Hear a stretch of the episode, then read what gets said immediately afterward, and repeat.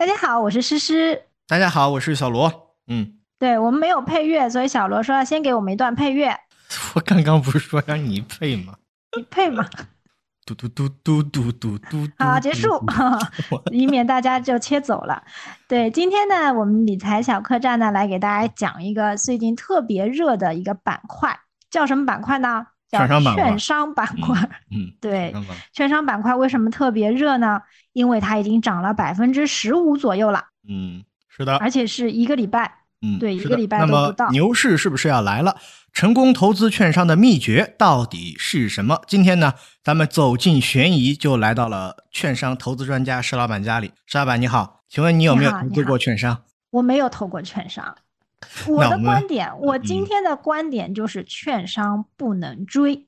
嗯。我今天的观点，我觉得券商它不是一个可以长期拿的好生意，或者是说好公司、好行业，但是它是一个可以短期去呃买一下，然后这个比例比较小的这样的一个玩具吧，这样的一个一个心态。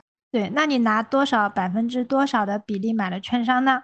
嗯，因为我们这次是重录，我知道你在哪儿等着我，我拿了百分之一的资金去买的券商。对，百分之一，咱钱少嘛，就什么都可以玩一玩。但我觉得你你你小子钱不少，你在券商上 投百分之一，你这个仓位已经用百分之一这种这种来度量了，我觉得你这个深不可测啊！我，你一万块有吗？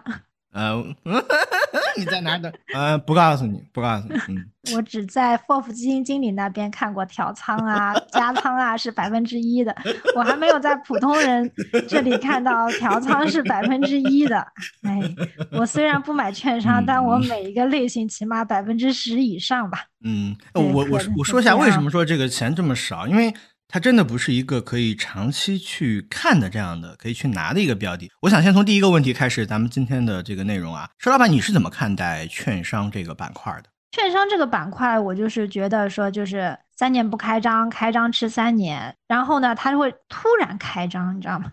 就突然开张，所以呢，你如果前面不开张的三年你没有买进去，或者你没有坚持一直投的话，它突然开张的时候你是没有办法追上的。而且它一开张呢就猛拉啊，然后呢，你可能你也你也害怕呀，就你老是等说，哎，我要回稍微回调一点吧。它虽然涨了百分之十五，可能它跌个百分之五我就冲进去，然后它一路拉一路拉，你就没有冲进去的机会。当你真正冲进去的时候呢，它就开始下跌了。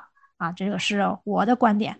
我的观点就是说，你可以拿一个百分之一的这样的一个，啊，呃，百分之五也行，不能太高。就是你去买的时候，我觉得是可以的，因为它短期的涨幅确实也比较诱惑人，而且你在掌握了一定的估值、低估值的一个情况去买是可以。我为什么会这样说呢？我自己其实是前段时间，就我们今天录制的时间是二零二三年八月三号，我在今天和昨天我都卖掉了一部分券商。那我确实也在这一次拉升之中赚到了一点钱。我自己买入的一个方法，总结起来就是我们今天的标题：成功投资券商的呃口诀，不吃最后一个铜板。我自己知道它未来明天，我不知道它的走向是什么样的。我知道我把握不住，我就在它上涨的途中把它给卖掉了。嗯，所以你就赚了几碗面钱呗。啊，对，是这个意思。嗯啊，那我分享一个，嗯，我分享一个投资。投资券商的，呃，这个身边的案例吧，就今天刚刚听到新鲜出炉的，啊，就是一个朋友呢，之之前呢有钱就买券商，真的，就她有钱就买券商，然后她老公好像买什么来着，反正他们夫妻俩就是，她就是有钱就买券商，她老公可能有钱就买军工，哈，反正高弹性家庭，高弹性家庭，高 弹性家庭，高弹性啊。然后一他的这个持仓一直加加，已经加到了一百多万，嗯啊，然后这一波上涨呢，就是明显他回本还略有盈余啊，所以其实也是蛮羡慕的啦，就也蛮羡慕啊，就是这个是身边实实在在的投券商赚到过钱的啊，那我其实觉得这种投资方法也是啊有一定科学性，就是其实大家就投一些券商的 ETF 嘛。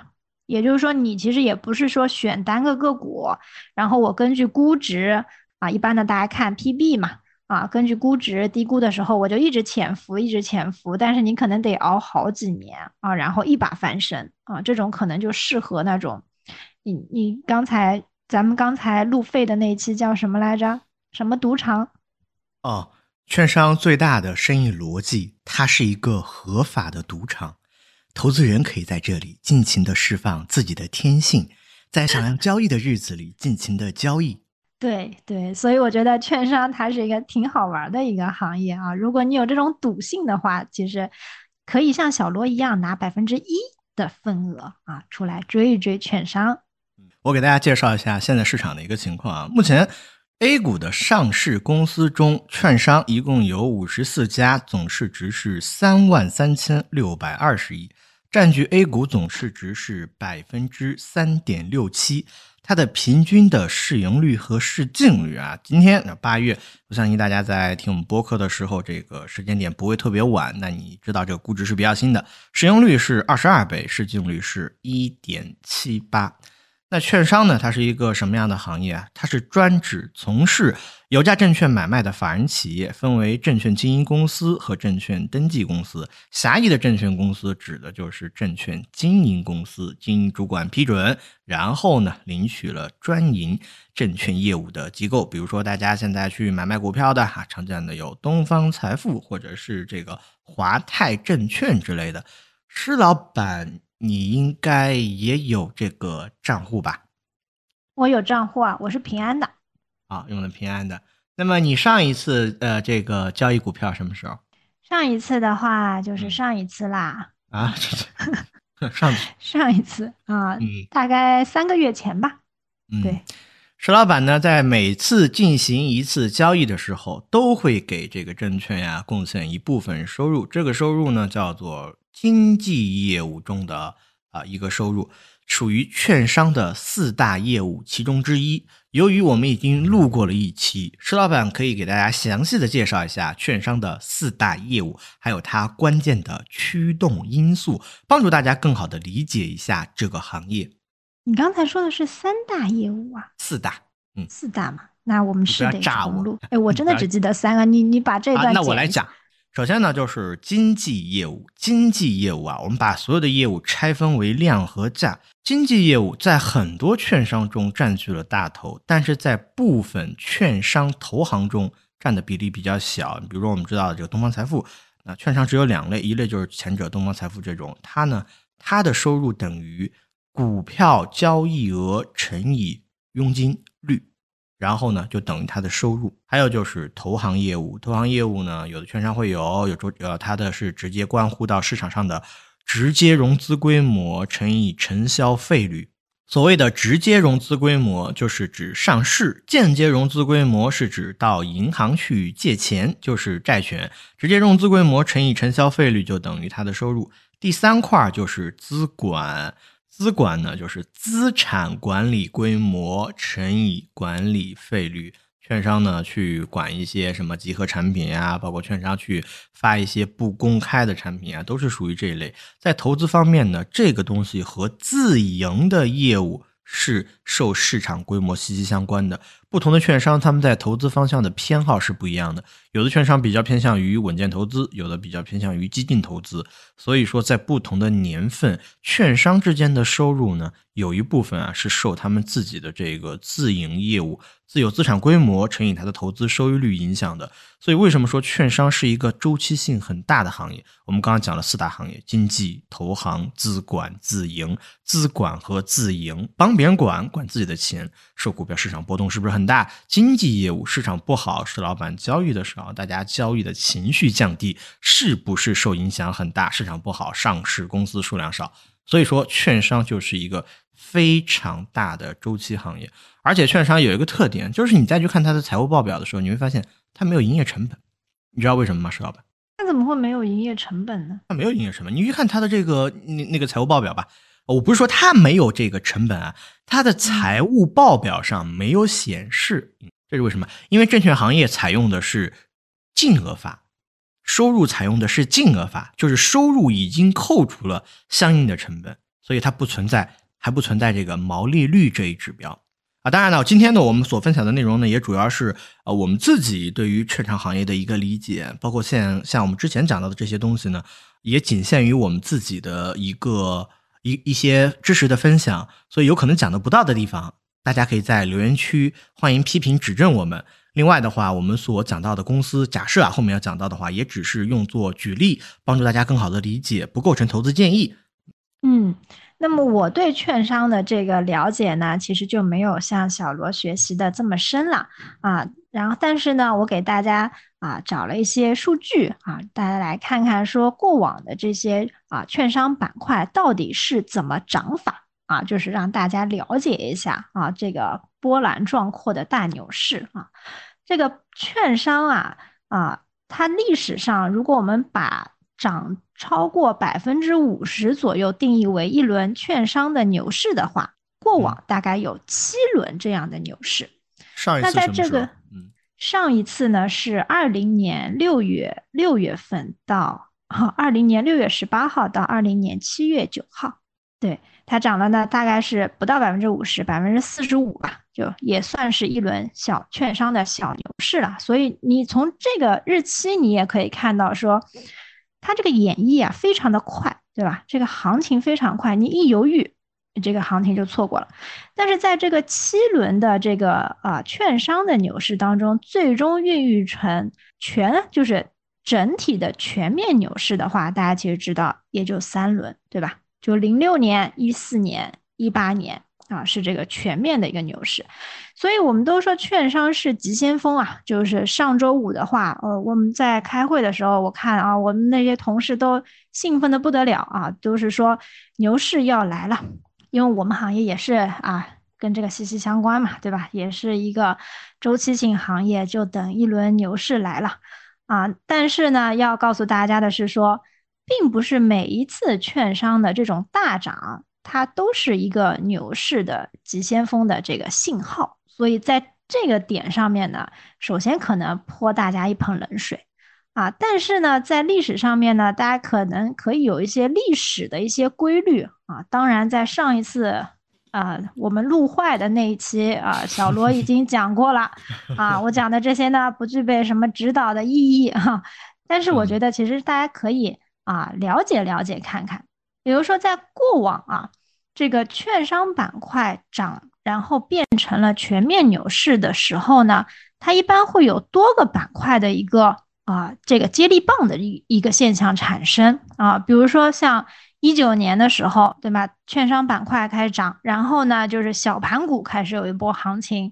再往后呢，食品消费开始有有一段行情啊，然后再往后呢，这个地产金融就开始涨，再往后呢，这个半导体、新能源车开始了一波行情啊，所以这一轮呢，就是基本上是偏全面的这个牛市呢，它是以这种接力的方式来产生的啊。那么牛市全面牛市上涨的一个板块啊，其实一般确实是说，如果真的是全面性的牛市，当然我们是开后视镜了。它一般券商先领涨，然后呢，资源股呢可能会会涨，因为经济会复苏啊，然后再往后就消费、科技，然后各种这个有盈利的、没盈利的都开始涨，然后差不多就到顶啊。所以整体来说呢，这个券商板块这个急先锋能不能引导出最后的这个牛市，其实还是要看其他的板块有没有跟上啊，这个就是。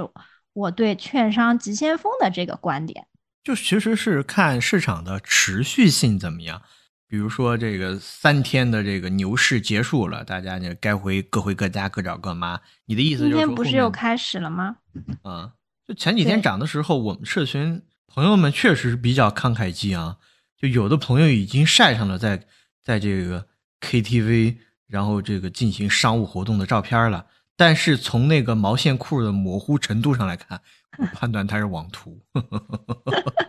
判断那肯定啊，但是大家肯定会比较比较高兴吧？我觉得总体大家可能投资基金也好，炒股票也好，啊，我觉得总体还是要有这种波动的快乐吧，对吧？我明显感觉大家情绪都好了嘛。但是它短期涨的其实真的很快啊，因为大家在。去投资券商的时候，可能对待它的就根本不是一个正儿八经的正经生意，它就是一个短期涨得很快，大家有一致性的预期，都会拿钱往上去怼，然后觉得在后面几天，它还会同样的会拉升一波幅度，然后把它卖给后面的这个这个这个投资者。但是从整个生意模式上来看，就是刚刚我们分享了关于券商的几大业务，我自己的理解，我是怎么看券商这些业务的呢？但从生意模式上来看，券商的经纪业务本身是同质化的，它不是什么好的生意。但是如果你说你去通过投资啊，或者是控股啊、参股公募基金的方式来参与资管行业，嗯，那么就从差生意变成了一个相对较好的生意。你知道为什么吗，石老板？因为他控股的一些基金公司很赚钱呐。对，是的。这个地方呢，我们需要再回顾到我们在券商的这个生意模式上的一个分享上面。这个分享呢，会帮助大家在进行选择公司，当然不是我们推荐股票啊，这要再次强调，和选择 ETF 投资的时候会有一些帮助。我们刚刚讲了，它有经纪业务、自营业务、投行业务、资管业务。那这几个业务呢，其实是分为高波动业务和低波动业务。在同样的一个周期性之下，有的业务弹性会更大，有的业务弹性会稍微小一点，但是它的盈利可能会更加稳健，因为它的要求比较高。你知道是哪一个业务吗？盈利比较稳健，但是要求比较高，应该就是资管业务吧。在低波动业务上呢，有投行业务和资管业务两个。投行业务呢，第一个关键因素要看政策。你比如说最近啊，这个出台的，哎，近段时间零上市，为什么呢？因为钱你不能够一直在稀释它。还有一个就是关于你大的这个券商它的项目储备。我不知道我们的播客朋友有没有在投行工作的，在投行工作的应该会有一个比较。比较一个一个深刻的一个感受，就是说，在做帮助公司做这个上市辅导呀，搞这些 IPO 啊，包括重组啊，还有这个债务啊，你会发现那些大的投行，它确实是有很大的竞争优势的。越是在专门去做这些，他做这个储备的项目，认识的人，他的人脉是有很大帮助。我给你举个例子，我们对面的。有一个高波动业务、经济业务啊，用户比较多、散户多交易的这个东方财富，它在这方面的贡献呢就极其的少。它跟比如说跟中金啊、中信、中信建投来比，这个业务的收入它就会比较小。第二个就是刚刚石老板讲的资管业务，资管业务和什么相关呢？管理规模和管理费率，嗯，或越大。你即便这个费率从一点五降到一点二，你可以以量来补价嘛？你原来你只要是存量还保持在啊，你这个增量有的话，存量保持在，你就像基民，大家都说基民是什么人？是全世界最可爱的人。我就是啊，主要是我，我就是因为我被套牢了，我可能还会我在一个。就是说我为他花钱最多的女人身上啊，举个例子，我套牢了，我肯定还会再花钱补一补的。我要不补，它涨回来涨得太慢了呀。所以说，基民真的是很可爱的。那你的存量规模还在的情况下，你的增量上涨，即便是你的这个费率下降，哎，其实也是可以去补一补的。然后呢，这是低波动业务，高波动业务就是大家重点关注的券商的周期性行业，我们可以去看一下。我有两点提示大家：第一个，看研报的时候，券商。无论是哪个预测的券商，包括万德上的这个呃收益，那我印象很深刻。二零二二年的时候我就看过了。二零二二年的时候，他预测二零二二年的收益和二零二三年错的一塌糊涂。现在来看的话，包括他预测的往后预测，呃，他预测的今年，那更不用看了，差距非常之大。大家有心的话，可以去找一找啊，你去比如东方财富网去研报的那一块，你去找一找啊，去分析，比如搜关键词券商行业或者券商。找一找那些在二零二二年发布的这个行业报告，你去看一下它预测的这个收入，你再找一找最新的。你比如说，呃，你过过段时间，你看这个所有的中报出来之后，你再去看，差距非常非常之大。因为你是没有办法去预测一个人多少人去交易，包括他自己的这样的一个资管的规模，它的收益率情况。所以我们讲，经济业务是一个高波动的业务，经济业务的驱动因子就是佣金率和股基成交量，股票、基金。那这两块因为。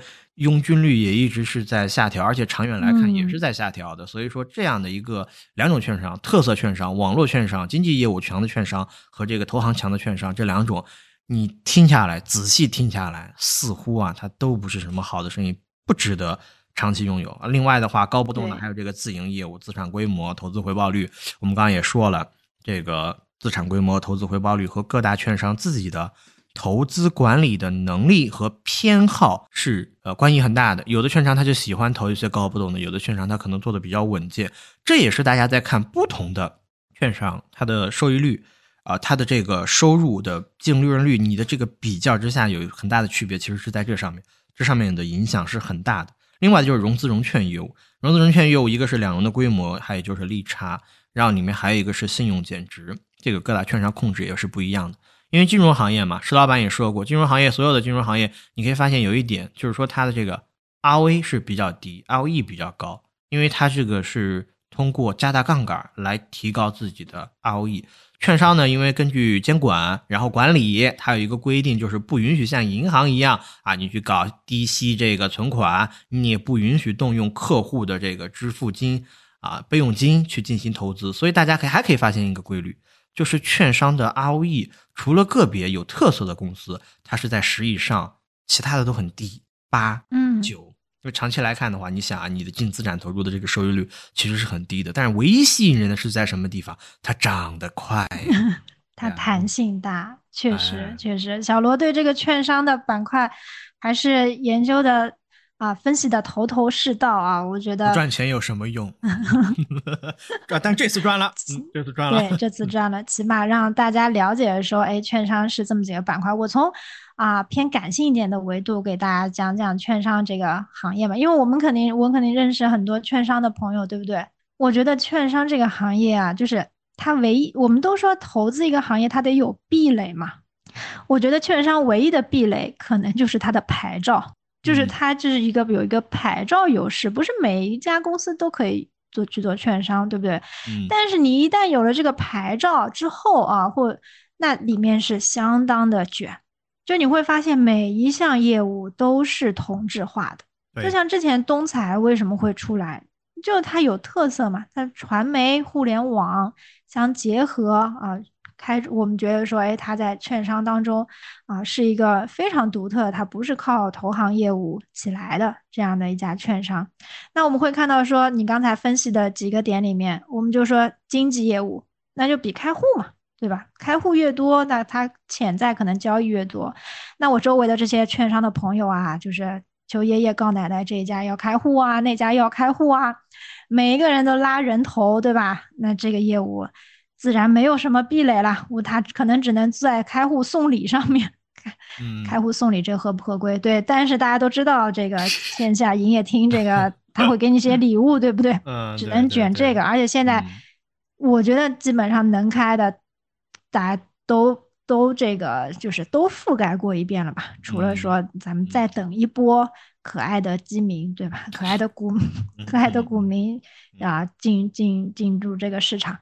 然后你说在啊，刚才你还说这个第二是什么融资融资融券这一块儿，对不对？融资融券这一块儿，它其实和经济的话也是经济业务密切相关嘛，就是你总得有行情，大家才会去借钱这个买股票嘛。所以我觉得这块儿，而且大家这块利息，利息它好像是有规定的啊。反正这块利息的话，当然融资融券是一块利润比较高的这样一块业务，但是呢，它和行情息息相关，它也是要等三年，对吧？然后我们再说这个资管业务，资管业务它无非就是啊，它底下有一些投的基金公司嘛。那以前比如说像啊东方红，对吧？像新泉啊，他们的股东都是有券商啊，那其实这一块就给他们供应了，供就供上了很多利润嘛。但是啊，这个资管各家也卷啊，就是我们会看到说，哎，这个讲到这个基金，我又要想，我我又想讲说，这个下半年啊，会有很多的这个三年期、五年期的这个基金会出来啊，你会发现说，有的三年期可能亏了百分之二十，对吧？有的五年期它可能只赚了百分之二十，就还不如个货基啊。所以资管业务这一块的稳定性，我们也没有看到说就特别就是特别有壁垒的资管公司。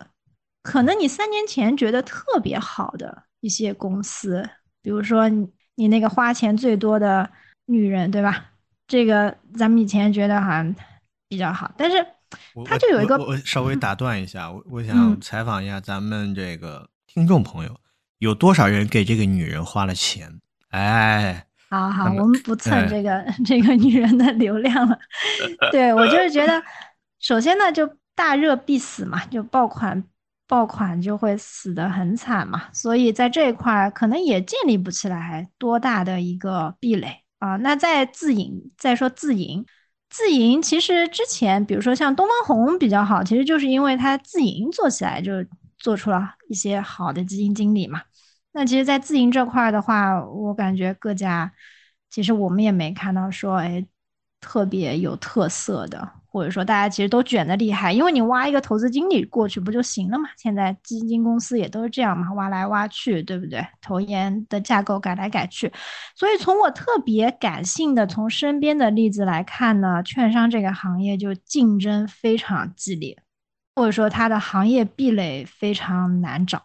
大家都已经就卷到极致，你又说券商研究所这个业务吧，对吧？之前都是券商要降佣金，那其实他之前研究所其实就是他以他的这些研究的服务来换这些交易量嘛。那一一旦降佣金的话，那研究所这么一大票人，他的收入也是锐减。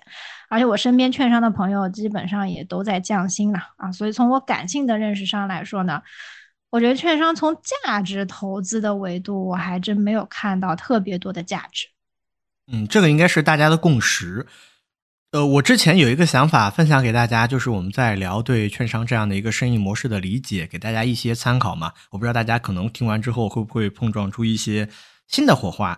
我给大家做一个小结啊，就是从生意模式上来看，券商经纪业务本身同质化不算是一个好公司，但是如果你控股或者参股这个公募基金，那它有可能会从比较差的生意变成一个相对较好的，这是我原本持有的一个观点。为什么呢？因为我觉得基金公司啊，它存在一个显著的头部效应，我觉得认我认为是这个是有的，规模越大，定的，嗯嗯，往往对人才的吸引力越强，这个是存在，而且存在时间的正反馈效应。但是刚刚石老板跟我讲了之后，我觉得就是基金公司它也是基金经理跳来跳去，少有的，比如我们在之前分享的像呃呃这个国富的三剑客，还有这个说这个星战全球的基金，都是小罗比较喜欢的，就少有的有一些能够一如既往，然后在自己的岗位上长期干下去，并且取得一定成绩之后，还有在二零二一年的下跌以来被基民认可理解的，这个是比较少，所以突然可能让我有一些些的转变，我这个。观点啊，我本来还我我我想的就是两大块嘛，特色嘛，一个是特色嘛，嗯。长期来看啊，这个费率肯定还会降，我我个人感觉肯定会降，对，肯定会降，因因为我可以给大家一个数据，比如先锋富达基金，应该是二零二二年的数据，你知道他们的这个主动管理基金的费率是多少吗？我们有朋友买过他们的产品没有？好像是二零二二年看的，应该是在零点六到零点四。就嗯非常卷，他们非常卷。一方面是他们的机构比较多，另一方面就是说这些基金公司在主动的降低费率，然后来卷这个同行。所以说，还有一个就是你刚刚讲的，它最贵的是牌照，但是我们在之前给大家分享了，一共有五十四家上市的券商，嗯，所以在嗯选择上啊，这一门生意可能长期持有的理由，我们我跟施老板，我们可能现在还没有学习到，不知道听播客的朋友们，你们会不会有一些什么样的见解？欢迎分享给我们。嗯。嗯，好的，那么我也来总结一下吧。就是今天其实我们分享了一些啊、对于我们自己对于券商的一些理解，以及说朋友们的一些故事。那我觉得，如果是你喜欢在这个券商这个板块来读一读啊，这个或者说是你喜欢这种弹性啊，一天涨百分之七，一天涨百分之八这种感受的话呢，啊，我觉得就是八个字吧，就要信早信。要么不信，就是啊其实券商它会是就是它是追的一个逻辑嘛，对吧？比如说，如果你百分之七那天你买进来了，其实到现在也是会大概有百分之六七的一个收益，其实也还行了，就是因为你时间很短嘛。但是呢，它因为它这个追起来，它其实就是你一旦就它是一个右侧，我觉得券商它是肯定是一个右侧的投资的方式啊，所以我又给大家八个字，就是要信早信啊，要么不信。但是我们现在其实看券商的这个估值的话，其实如果按照啊，比如说如果拉长时间，可能它还是相对低低一点。但是如果我们看滚动五年的话，其实已经到一个偏中估的这样的一个位置了。我给大家再做一个生意上的一个总结，还有就是我认为券商投资的一句关键话。首先从生意上来说，需求侧，券商的本质是资本市场中介机构，它的增长驱动来自于直接融资规模的增长，它的景气度跟踪呢就是交易量、公募产品的这个发行量以及费率。生意的难点就在于这些券商啊都是竞争比较激烈，是一个充分完全竞争的一个行业，而且受行业的景气度影响较大。在成功投资券商上面，只有一句话可以总结，就是不赚最后一个铜板，你也赚不到最后一个铜板。在相对低估的位置进去之下，买入进去潜伏，然后用较小的资金去感受一下这个市场是 OK 的。长期持有呢，我跟施老板可能还没有真正的认识到这个生意的本质。如果您对我们的节目呢有一些更好的建议，或者是对我们今天聊的内容有一些见解，欢迎您在评论区留言，我们基本上每个朋友的留言都会回复。嗯，所以大家一定要多多留言，也希望把我们的节目呢多多分享给你的朋友们。不容易啊，石老板，您这是第一次打广告啊？什么原因？以前你从来没打过广告。这不是最近咱们这个播这个播放量下来了吗？咱得吆喝吆喝了哦！一定把我们的分享给你的朋友们，好不好？我们忠实的听众们。对。我我还帮我们还请帮我们点点赞，还在这个位置留个言，一键三连给我们关注上，谢谢大家。好的，那今天的节目就到这边，谢谢。好，再见，拜拜。